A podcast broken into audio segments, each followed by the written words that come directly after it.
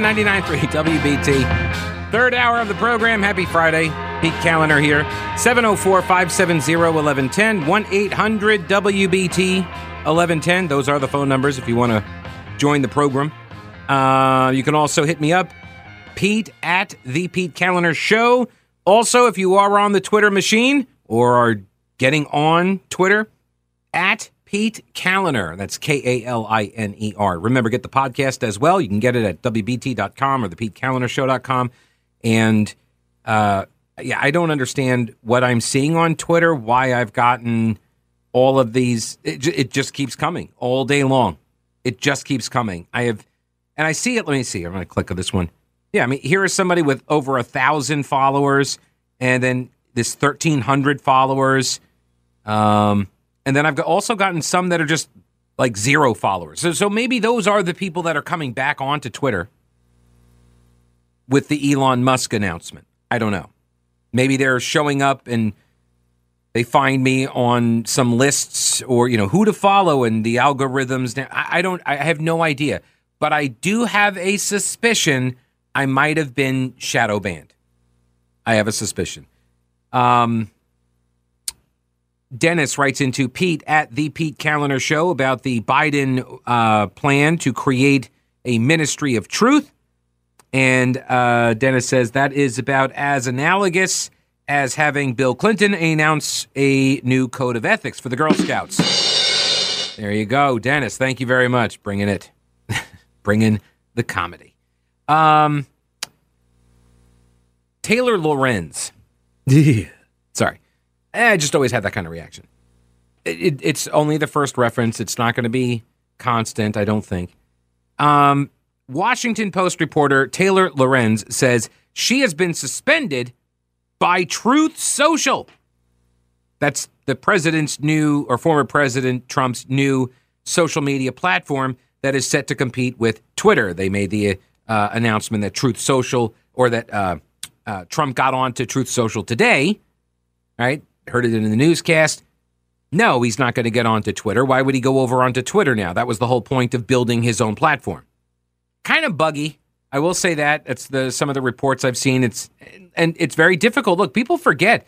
You know, Twitter has been around for a long time now, but at the beginning of it, there were a lot of problems. I remember a lot of the problems. So Taylor Lorenz says she got banned or suspended by Truth Social. And she said, I'm being silenced by big tech. Uh-huh. Uh-huh. Uh. And she says she didn't do anything bannable. Didn't you, Taylor? Didn't you? I mean, that whole doxing of the woman behind the account Libs of TikTok, that whole thing. Do you remember that? Remember when you, yeah, remember when you doxed that woman? That might be bannable. But here's something else. If you don't like it, start your own platform. Isn't that the argument you guys made to the conservatives when they were getting banned from Twitter because Twitter donates 99% of all of its money to Democrats and they're in a bubble, right? Truth Social signed a deal now with Rumble, which is a YouTube competitor. Okay. I'm on Rumble as well. I don't really do anything over there because I built, look, when I was when I was doing the podcast before I arrived back at WBT, I did the podcast for almost two years, and I had to build it very quickly. And in doing so, there are there were platforms at that time that were very easy to integrate. It was very easy for me to do that. I had, uh, you know, I have the podcast platform, I have the website, and you can kind of funnel all of that through Google. You can also funnel it through Facebook, but I didn't want to do that. But I had I set up Facebook groups, well, a group uh, for the fans. I set up a public page when I got to five thousand friends, quote unquote friends. You got to do a public page then. Um, did a Patreon page. The Patreon links up to YouTube, so when you do live streams, it's already integrated. Now, when I looked into uh, Dave, yeah, Dave Rubin's platform that he built as a competitor to Facebook, his is called Locals, and I actually had some discussions with them uh, about how to build out that platform. I did not like the fact that they took a bigger cut of the don- uh, donations from your patrons, basically, than Patreon did. They took a bigger cut and they had fewer features. But now they've gotten to a point where they have included, I think it's via Rumble as well. Now you can do the same sorts of live stream type of events. So they have been building their platform in the ensuing two years. And it's going very well for them. So I'm on these, I'm on all of these different platforms, but I, I very rarely, I, I'm, I'm on Gab, I'm on Parler, MeWe, and yeah, uh, but I don't do anything. I try to, but I'm only one man. I cannot post everything onto every single platform. It's just it's very difficult to do, and that's sort of the the hurdle that a lot of people on the right were always trying to clear is that the infrastructure that got built up from the you know the mid 2000s through the mid teens that's now all in place and those are the places that people go to. I mean, that's not to say that there can't be another kind of startup platform that uh, grabs a bunch of market share, but it's gonna it's gonna have to be pretty unique, you know. And if it is, I mean, Facebook will just buy it. That's usually how that goes. Um, so Truth Social signs a deal with Rumble that uh, could help with the company's launch. Chris Anderson down at the Sarasota Herald Tribune, which is where I think Rumble is um, has a headquarters down there in Sarasota County. He wrote in Rumble, Trump now has a large, reliable platform to replace Twitter, and it's a sure sign that he's going to run in 2024. Trump's media company and Rumble are also reported to be involved uh, in merger talks that could place a value on their company at 1.2 billion dollars. But Taylor Lorenz got banned.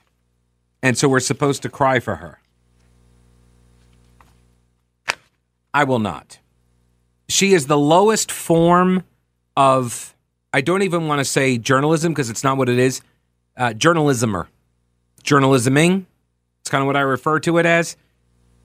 It's not journalism, not in the traditional sense or in my understanding of what that word and that profession was. This is a whole new kind of breed. This is activism with a byline. This is score settling. It's tearing down of regular people who happen to express opinions that the, you know, the elites do not like. That the guardians of the information, the gatekeepers don't like. They don't want you hearing this stuff. Uh, Taylor Lorenz has made a career, literally, her career out of eavesdropping in Clubhouse that's the that was the one of these platforms where people would call in and talk with each other. She would eavesdrop on that stuff and then out people for things that they said, identifying and doxing people. So what she did to the libs of TikTok creator the, uh, is not new for her. This is what this is what the Washington Post hired her to do because she used to be at the New York Times. This is what they hired hired her to do, and the worst part is she's a victim herself. She says of the very same egregious tactics employed by opponents. We'll get into that in a minute, and Glenn Greenwald's uh, take on this as well.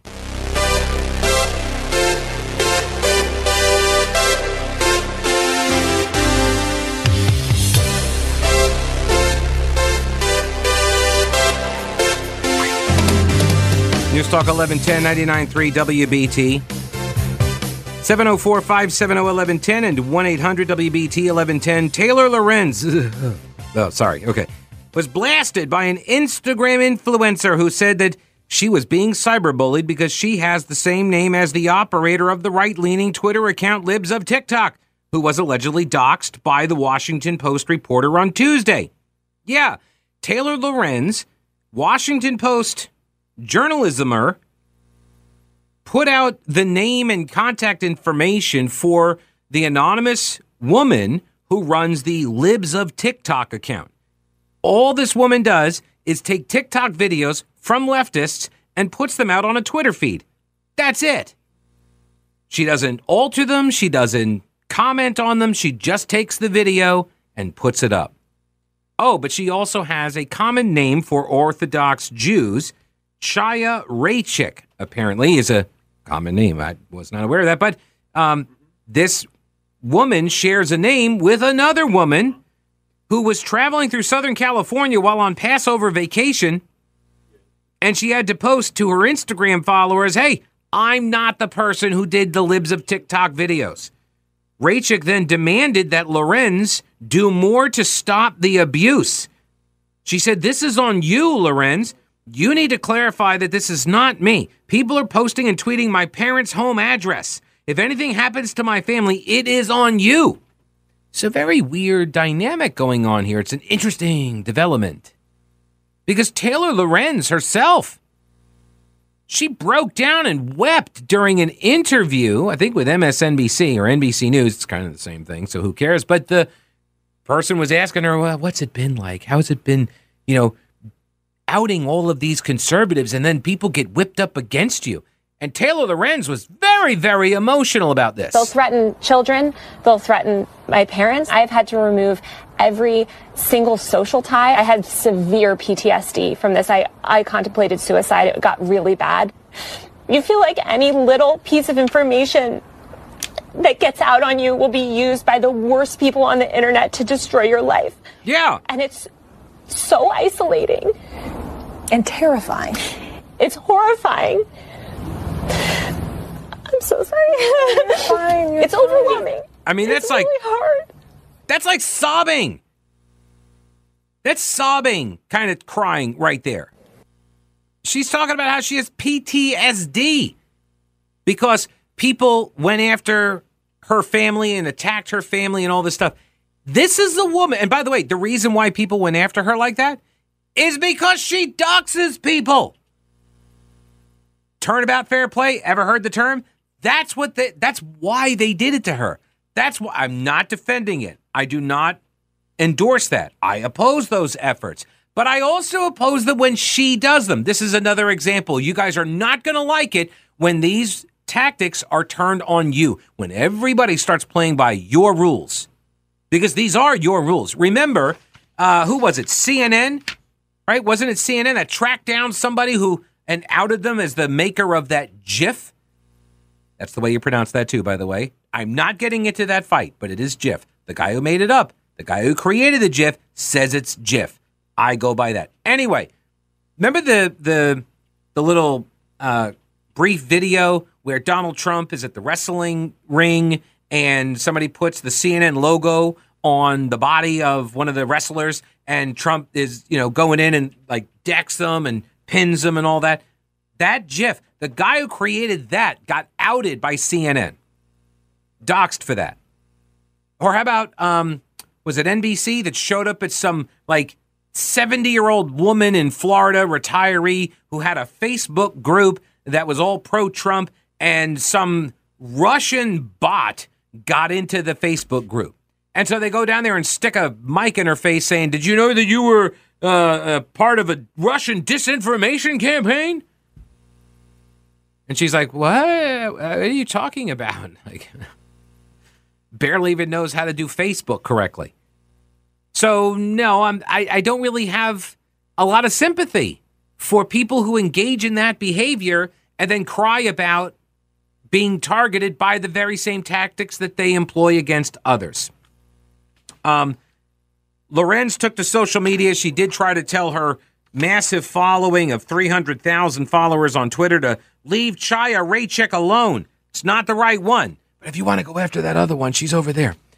The controversial journalist was accused of doxing the Libs of TikTok creator by including a link to her original story or in the original story that revealed a workplace address. Lorenz has denied that accusation, except for the fact that it is in fact true. It is exactly what was included in the story. It was a link to the Libs of TikTok creators' personal information. A Washington Post spokesperson then told the New York Post that the newspaper had removed the link which took readers to a page that revealed the Libs of TikTok creators' professional address. The Washington Post said that it decided to remove the link because we ultimately deemed it unnecessary, which is an interesting shift because earlier the Post put out a statement that said, We didn't do that. We didn't post any information. Okay, if you didn't post any information, then what the hell did you just remove? Why would you need to remove something? because they said we did not publish or link to any details about her personal life. That is a lie. That is a lie because it was her home address. She worked out of home. She was realtor. So you lied, you took the link off, and then you said, oh, we deemed it unnecessary. Why would you have deemed it unnecessary if you never put it up there in the first place? So now you've just proven that the Washington Post will lie to you and Taylor Lorenz is a raging hypocrite. We're going to hear from Glenn Greenwald on this. He made some brilliant points in a recent uh, YouTube video. We'll get to that in a minute.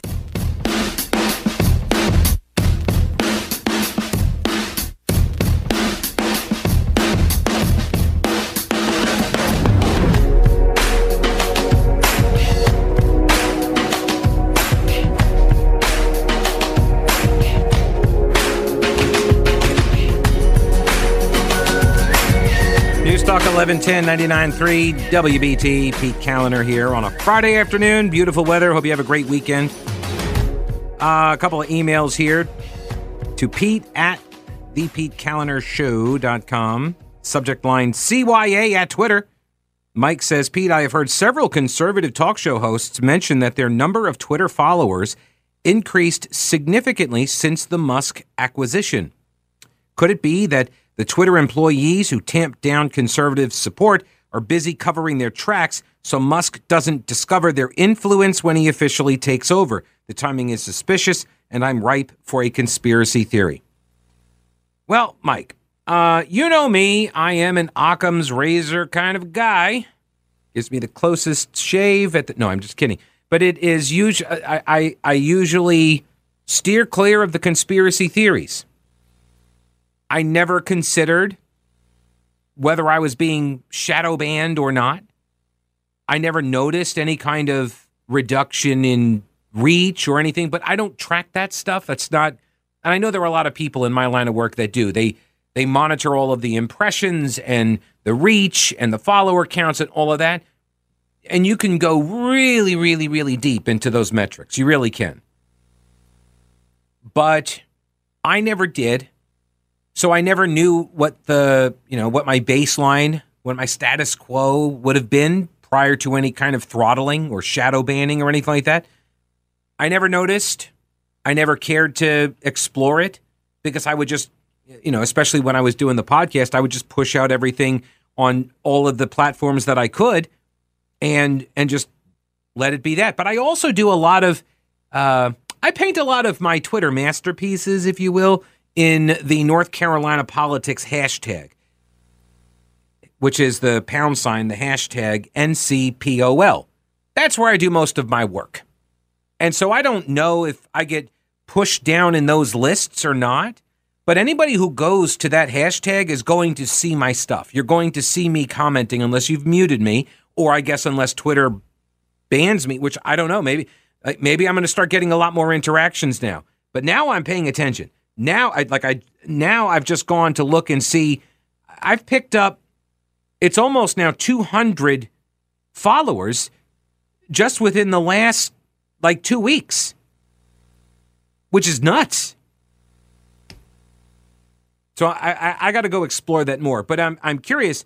Mike says in the email there, he says that he's heard other hosts that have seen similar dynamics play out. And if that's the case, again, it could be a, it could be that you've got the shadow bans that were being lifted or algorithms that are now being dismantled, trying to, you know, clean the place up, remove the evidence before Elon gets there. Or it could be that you've got a lot of people that now want to return to Twitter that had left but now are are uh, okay coming back because they think it's going to be better. And maybe it's a little from column A and a little from column B. I don't know. But it is noticeable. I will say that.